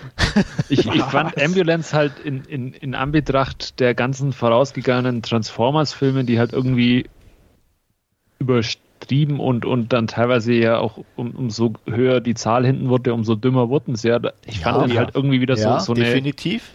eine... Äh, so, so bodenständig ist ja bei Michael Bay schon ein seltsames Wort, aber es war halt wieder irgendwie so, so eine äh, äh, Rückkehr zu den, Achtung, Basics irgendwie und ähm, da, da, fand ich den halt einfach nett und äh, unterhaltsam und, ja. und, dann halt diese, diese äh, äh, Location, Location da in diesem, in diesem, in dieser eben äh, Ambulanz, die sie da fahren, mit, mit äh, äh, Isa Gonzalez als, als Sanitäterin hinten drin, äh, die sie da mitschleifen. Äh, ich fand das eigentlich ganz witzig gemacht und es, es, ist jetzt auch keine originelle Idee. Es ist ja auch ein Remake von einem dänischen Film, glaube ich, oder ja, täusche ja. ich mich? Nee, und, ja, und äh, ja, aber ich fand den einfach handwerklich gut gemacht und, und gut, gut eingefangen. Klar kann man sich jetzt da inhaltlich streiten, ob der jetzt tiefgründig ist oder ob der auch fast 140 Minuten gehen muss. Nein, muss er nicht, aber war halt im Ver Vergleich zu diesen übertriebenen Transformers-Filmen war halt irgendwie erfrischend, fand ich. Ja, okay. Und, und ich würde ihn mir in ein paar Jahren nochmal angucken, irgendwann vielleicht mal, lieber als Pain Hustlers, um den Bogen wieder zu kriegen. Bei Pain hast, das habe ich irgendwie null Interesse dran, den nochmal zu gucken. Ja. Da habe ich bei beiden kein Interesse. Also ja. Wenn du wählen müsstest, welchen würdest du? Keinen. Oh, okay. Rasierklingen über die Augen. Dein, okay. dein, dein, Sohn muss einfach endlich Michael Bay entdecken, Mensch. Und wir haben doch die Transformers, haben wir schon alle Stimmt. geguckt. Ja, okay, aber das Inklusive sind, Bumblebee. Inklusive Bumblebee. Ja, ja dann, dann da bin ich euch schon halt weit voraus. Dann musst du jetzt halt irgendwann mit dem richtigen anfangen, aber da, das ist dann schwieriger, äh, weil. Da, so alt ist er noch nicht, dass er So alt ist er noch nicht. Nee, ja. da muss ich noch ein bisschen warten. Ja, ja. Vielleicht die, die Island eventuell. Ich glaube, der könnte mhm. noch ähm, am harmlosesten in Anführungsstrichen sein. Ja, ja, ja. Dann Pearl Harbor. Ja. Ist ja eine Liebesgeschichte. Ja. Ja, ja, wenn man den richtigen Cut auswählt, oder? Da gibt es ja auch zwei. Der, der Director's Cut ist ja dann auch ein bisschen. Ja, der ist auch noch ein bisschen blutiger, das stimmt. Ja, ja. ja. Aber wie ihr schon sagtet, wir, wir weichen ab, äh, schweifen ab und äh, wollen zurück zu Pain Hustlers und ich will eure Wertung haben. Wolfgang. Ah, ich, ich, ich war ja vor, vor dem Podcast, war, war ich irgendwie bei einer 5 von 10, aber ich weiß auch nicht, ob er, ob er jetzt nach, nach den ganzen Gesprächen, ob, ob er die überhaupt noch wert ist oder so, ob, ich nicht eher auf eine 4 von 10 runtergehe. Äh, mach, wie du denkst. Ja, äh, eben. Also ich, wie gesagt, irgendwie irgendwas zwischen 4 und 5 von 10. Stefan? Ähm, ich würde tatsächlich auf eine knappe 4 gehen, weil, wie gesagt, ich habe mich nicht gelangweilt, aber. Ja, also das muss, muss ich auch unterstreichen. Also er war jetzt irgendwie in diesen zwei, über zwei Stunden, die er äh, auch irgendwie ging oder so, langweilig war er nicht. Ja, aber es, es, es fehlte mir einfach am Drumherum und habe ich ja schon zu Genüge ausgeführt. Ähm, dementsprechend eine 3 von 10 würde ich auch sagen, so schlecht nicht, weil, wie gesagt, trotz zwei Stunden Lauflänge hat er mich nicht gelangweilt und so, aber er war halt wirklich sowieso nicht, nicht nennenswert, interessant, nachhaltig und sonst was. Ähm, trotzdem, dank Emily Blunt, dank der soliden, aber blassen Inszenierung, gebe ich eine knappe 4 von 10. Ja, für mich war er tatsächlich so schlecht, dass ich nur eine anderthalb von fünf oder eine drei von zehn gebe. Ja, mir schon fast gedacht. Ja. Ja, ich meine, wenn, ihr, wenn ihr schon kaum an die vier oder fünf so, ne, also ich meine, und ja, ihr fandet den noch relativ gut im Gegensatz zu mir, da habe ich ja gar keine Möglichkeit. Also da bin ich ja mit, mit einer drei von zehn ja fast schon zu gut. Aber, nee, aber wie gesagt, Emily Blunt spielt gut, definitiv. Margaret Evans war mir jetzt ziemlich wurscht, aber Chloe Coleman als ihre Tochter, wurscht, die ist auch ganz nett. Ja. Ja, da, habe ich vor, vorhin mal geschaut, äh, die ist ja, äh, Chloe Coleman ist ja auch irgendwie ganz, ganz gut im Geschäft. Ja, ja, die äh, hatte ich vor kurzem in diesem 65. Dungeons Dragons, bei 65 genau, bei 65 bei Avatar hat sie auch mitgespielt, bei The Way of Water. Ja, und bei, bei Gunpowder bei Milkshake, Milkshake ja. war sie auch dabei, ja. Die ist auch schwer, schwer beschäftigt für ihr ja, Alter. Ja. Nö, ist, wie gesagt, also das darstellerisch war es echt okay. Ich fand auch den, den Arzt da, den deutschen Arzt, Dr. Leidell, der ja, einen sehr deutschen ja. Namen hatte. Ähm, ja, allein bei sowas, das ist halt irgendwie, da, da merkst du halt, dass das im Endeffekt alles nicht wirklich durchdacht war. Ja, ja, und auch sehr, ganz ehrlich, auch Andy Garcia hat nicht schlecht gespielt, aber die Rolle Nein. war doof. Ne? Also, aber es hat halt auch, seine Rolle hat halt eigentlich auch keinen Sinn ergeben. Ne? So seine ganze Entwicklung und alles und. Ja. Aber wie gesagt, darstellerisch okay. Ne? War er dann doch auch genauso gut oder schlecht wie die anderen. Ja, okay. Mhm. So viel zu unserer Hauptreview Pain Hustlers. Ähm, war jetzt nicht unser bester Film, den wir in der letzten Zeit gesehen hatten, aber auch sowas muss geguckt werden und ich hoffe, ihr hattet Spaß mit unserer äh, heutigen Sendung und wir hören uns sicher bald wieder. Bis bald, euer Andreas und tschüss. Jo, bis dahin, auf Wiederhören. Vielen Dank fürs Zuhören und bis zum nächsten Mal. Ciao.